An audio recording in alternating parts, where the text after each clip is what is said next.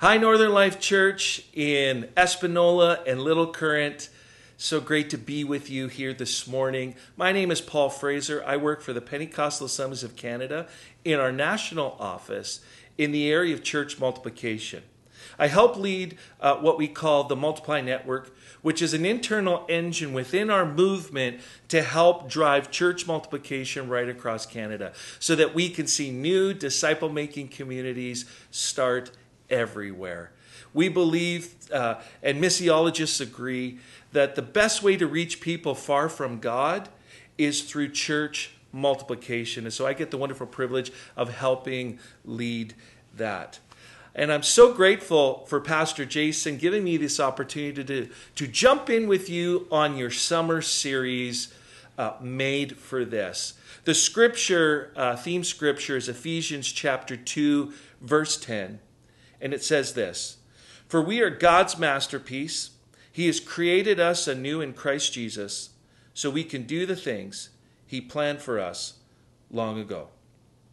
I want you to know that there are things that God has planned for you. He has a plan for your life. And you are made for those plans. You have a calling and you have a ministry. Maybe you think, well, I'm not, in, I don't pastor, I didn't go to Bible college. No, no, no.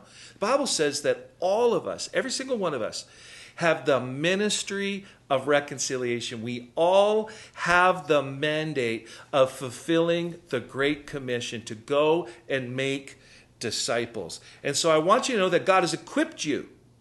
He's he's readied you. He's gifted you. He's called you and he's going to continue to see that which he has started in you until it's finished in you to see his plans and purposes done in your life. You are made for this. I love that theme for this summer. And so I want to talk with you on how God makes us. How do we get to those things? Because I've noticed in my life that God does a, a, similar process. And as I've heard other people's stories, I hear the same process. And it's from uh, David seems to have captured it in Psalm 78, which we will get to in a moment. I've entitled the talk this morning, God's Plan in Four Verbs. The future we know can be unsettling with all the uncertainty. Because of that stress, sometimes we want to take control of it. In fact, we're encouraged to do so by culture, that we're told that you're the one that's controlling your future. But it's a false assumption, isn't it? That the fact that you can control your own future. I think we can only control one thing as it relates to our future because we're one doctor's appointment away, one accident, one bad friendship, one bad decision, other situations as well that have left us uh, changing the trajectory of our lives, and it can happen in a minute, can it? Really, then, we only have control over one decision. Who will lead your future, you or God? Because if it's us, the best we can do is only manage or react to what is happening in our lives. But if we give God control of our future and we have our free will to choose, guess what? He knows the beginning and the end. He formed you and I in our mother's womb. He knows every hair on your head, which for me is a quick count. But he knows everything about you, including your future. He knows your passions, gifts, desires. Anything that's p- private to you is public to him. So why would you want to be in charge? Maybe you have been doing that. Maybe you have been in charge. How's it going? I know whenever I'm in charge, it never goes well. So, as I mentioned before, I found this scripture not that long ago. There's four verbs in it that I think, when I look back on my journey with God and observe in other leaders, how I think He works His plan and purpose in my life in each season. At least David the psalmist and I and other leaders, uh, maybe it's only us, but I think there's more that God works through these four verbs. And so, my encouragement this morning is to show you how I think He works, what He does, and why putting your full trust in Him should be the preferred course of action. Because knowing how God works in my life has actually helped build trust uh, in my life with Him. So, Psalm 78, verses 70 to 72, and it says this He chose his servant David, calling him from the sheep pens.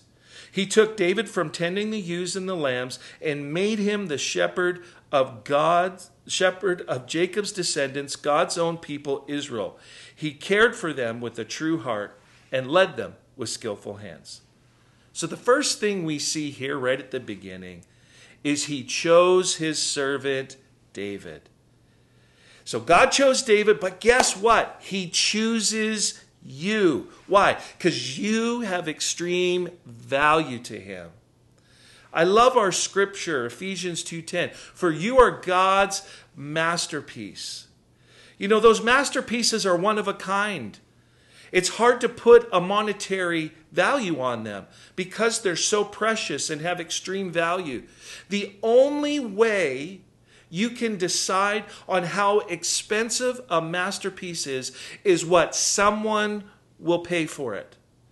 So if I drew a, a, a stick man with, uh, you know, just walking a dog or whatever, and I said, I'm going to sell this, and I sell it for $5 million and someone buys it, guess what? It's worth $5 million because that's what paid. I want to remind you what Jesus paid for you. He paid with his life. There is no greater sacrifice, there is no greater price. I want you to know that, that you are God's masterpiece. He chooses you because he absolutely loves you right now as you are. He accepts you right now as you are, as you are. But he also sees what you're going to become. You're here for a reason. God wanted you here to bring his kingdom, his love, his message during this time in history. I love uh, what Greg Johnson, a preacher from many years ago, and funny, I just met him like three weeks ago. I hadn't seen him for 20 whatever years. And I told him, I said, I remember what you said. The two most important days of your life is the day you were born and the day you find out why. I want you to know there is a big reason why. God has a plan for you, He chose you. You are made for this. The second thing we see in this scripture is God chooses David, but he also calls him from the sheep pens. Now, I want you to understand being a shepherd in those days was one of the lowest class occupations you could have. Meaning, if you couldn't do anything else, you failed at every other thing, at least you could be a shepherd because you had to be smarter than the sheep, hopefully. You see, sheep pens were jobs that no one else wanted, serving in places looked down upon. And so, David, even from his father, Jesse, was not held in high regard. he was the youngest, so he had to go serve in the sheep pens. And so when Samuel came looking for a king after Saul had got off track, Samuel comes to Jesse's house and says, Where's your sons? One of your sons is going to be the king. So he lines them up, but, but Jesse doesn't even bring David to the meet. I don't know if you've ever felt overlooked, unnoticed, maybe wondering why you are where you are, feel like you're walking in anonymity, I want you to know. Maybe no other people know, but God sees you and He has a plan and a purpose for you there. And I want you to stir up your amen engine because I think you will agree with this that God isn't always looking for obvious leaders. And aren't you glad? Because I'm not sure I would have been picked. You see, Saul, the king before David, was head and shoulders above everyone. He had, he had the edge in looks and, in, in physical stature and features and outside appearance. If he was Instagram and social media, he would just be a rock star. He would have great stage ministry. But you know one thing Samuel or uh, Saul didn't have is he never had the sheep pen experience. He just got elevated right away, and his his his elevation and his rise to stardom did not have enough character to sustain him. You see, when you're in the sheep pens, you're doing the things that everyone is able to, but very few are willing to. Being faithful with the little, Because how many people know if you're faithful with the little, God will trust you with more? By the way, I still look for sheep pen opportunities because I haven't forgotten it was those times that grew me the most, even when I think I wasn't growing. So let me ask you a question Are you willing to serve in the sheep pens? Are you willing to persevere in your work or if you're at school in your studies? In volunteering, putting the time in, working hard when no one is looking, taking the jobs no one else wants to but because that's the door that God wants you to walk through. And not to be bitter when others less qualified get promotions or other opportunities and you're getting overlooked, being faithful with the little. Sometimes we think we're being punished by God when we serve in the sheep pens. But you need to see, and I hope you see, that God takes you through these seasons of, of character growth, in doing things that maybe you would not normally do. I want you to see your faith journey as a, as a marathon and not a sprint. Because there's things I believe and maybe this is a word for someone. There are things I believe that you need to learn in the sheep pen moments. So when God does promote you, you will have character to steward the responsibility. So you will get that saying at the end of your life Well done, good and faithful servant, because faithfulness is fruitfulness. So, can you be faithful with a little? You can be trusted with more. If you're faithful with the little, God will trust you with more. I've seen it happen over and over and over and again. And it was because I embraced those sheep pen moments and got to cultivate integrity and character. You see, David took on sheep first. But then, because he was out there, he learned how to fight a bear and a lion. And then later, he took on a giant hey, you got to be faithful to the process. I think he learned some things in solitude and hanging out with God, being alone, that you can't learn in a book, you can't learn in a conference or seminar, but can be only found out by getting alone in, with God. Sometimes those sheep pen moments are some of the most beautiful moments you will have with God, where He will be your counselor and guide, your healer, your protector, your savior, friend, liberating king, high priest. Young leaders I've seen over the years have wanted opportunities that could advance them, advance them further, faster. But in my world, they've offered to help lead worship or speak and get stage time. And from an out, outside perspective, they had all the skills and talents and abilities. But trusting my discernment, I didn't always get it right, but sometimes I did, saying, hey, you need to serve in other ways first. Stack chairs, be the last at the youth event to clean up. Those that did, I watched their lives, and guess what? I'm seeing the, what God did in me, He is doing in them, building character in them. I needed to see them in the sheep pens first, and watch them build character, and see God help them steward the responsibility and weight of leading at a new level. But it took time. The kingdom of God Jesus describes as like kingdom is a kingdom of God as yeast and mustard seed. It grows slow, but guess what? It grows everywhere. That yeast that gets in the dough, it doesn't just stay in one compartment, it goes throughout the whole, uh, the, the whole batch. But guess what? Those that couldn't wait found other leaders that loved their gifting maybe more than their character. There's some that are not even leading anymore, some that are not even following Jesus because they became impatient with the call of God on their lives. And I've done it. I'm, I've done it. I'm the first to say. I've tried to open doors that weren't my doors to open or walk through doors I shouldn't have. Great opportunities, but were not my opportunities. I had to learn to trust God in the sheep pen seasons. Can you? Will you? That's a big test, and I hope you pass it.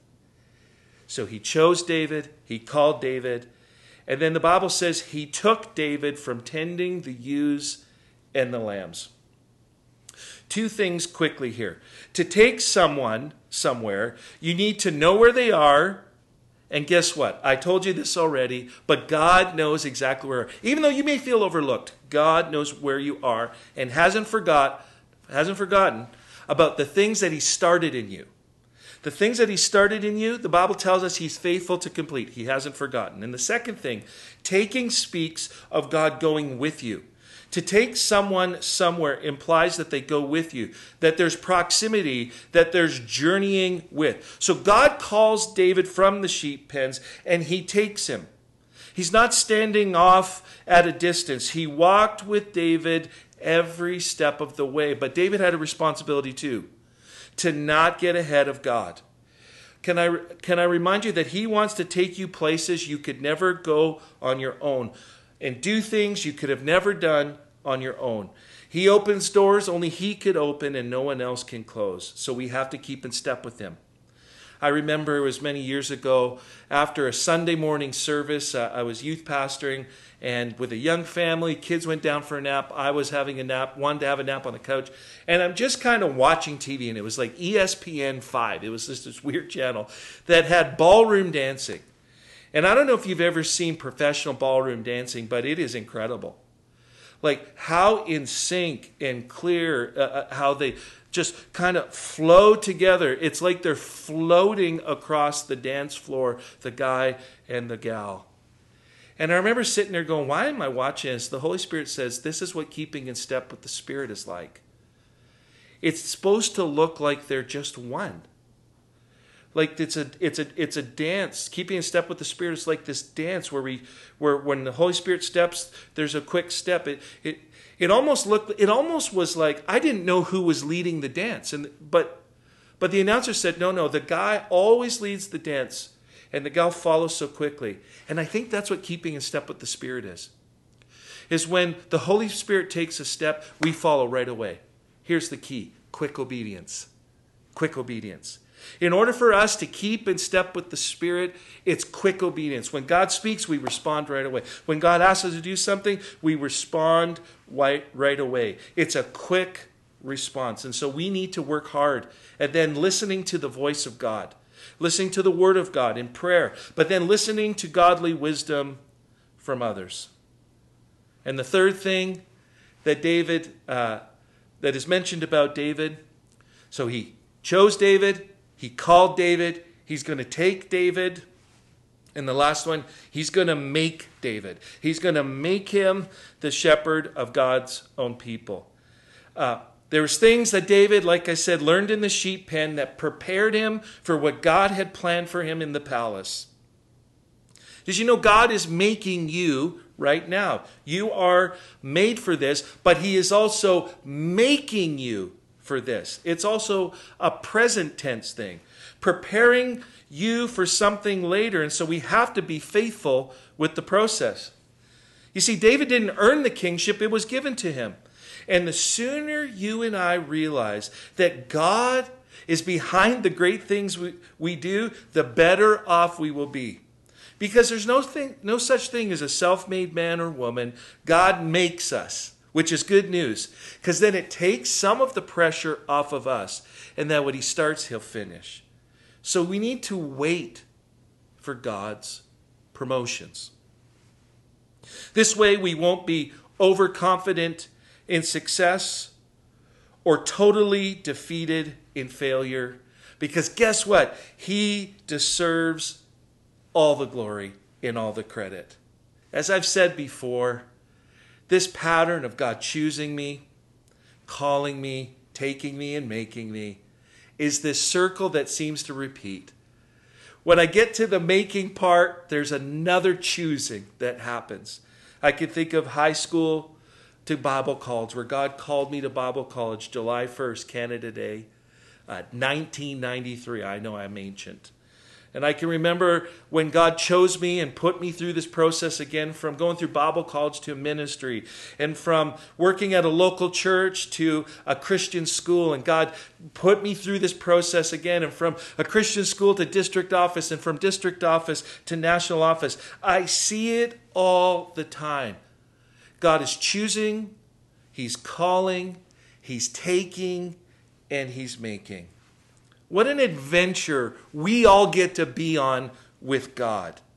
And I've listened to older Christians who, uh, I, I, remember in my uh, previous job, I got to run a seniors camp uh, every year. And I would almost always just try to hear their stories of faith and hear their stories of what God has done in life and how God has brought them through. And over and over and over again, the thing that I hear is God has been faithful. Even in a dark moment, even in a difficult time, guess what?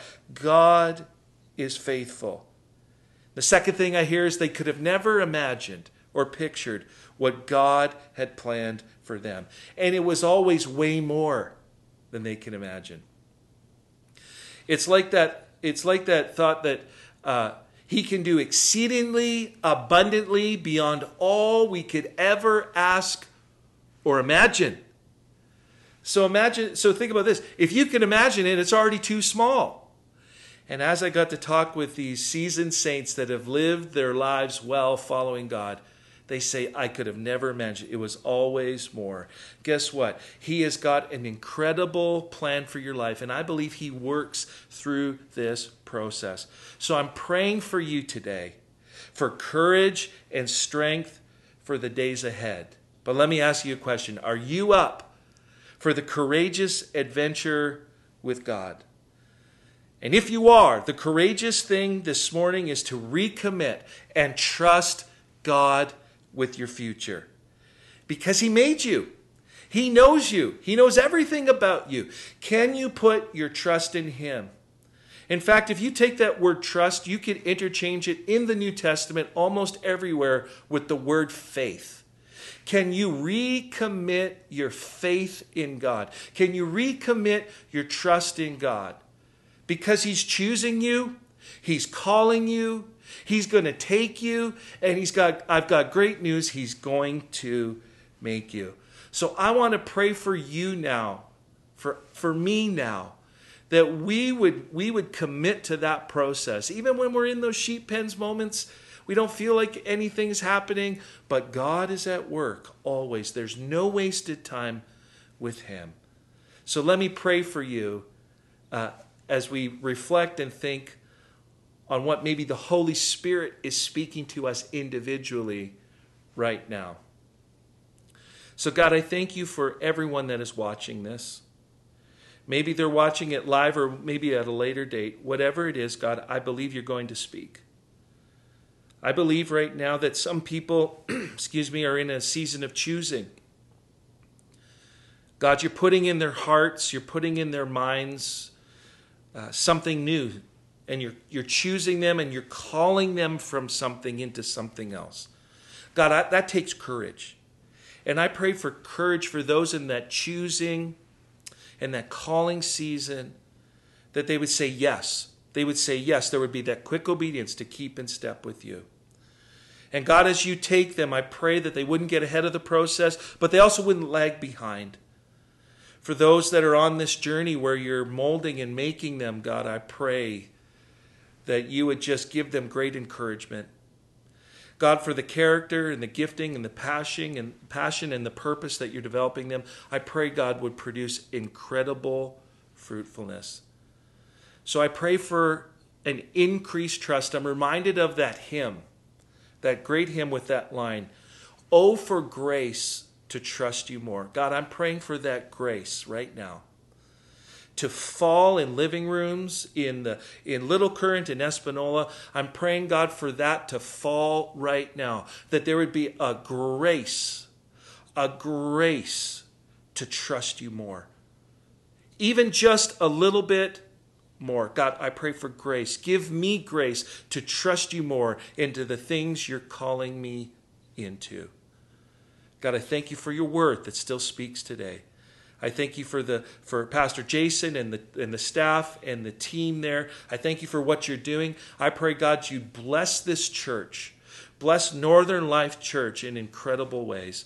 God, I believe the best days are still ahead. And I thank you, God, for the courageous leadership and the courageous people that attend both Espanola and Little Current. I pray, God, that you would bless and that this summer would be a summer of incredible fruitfulness because we believe today, God, you've made us for this.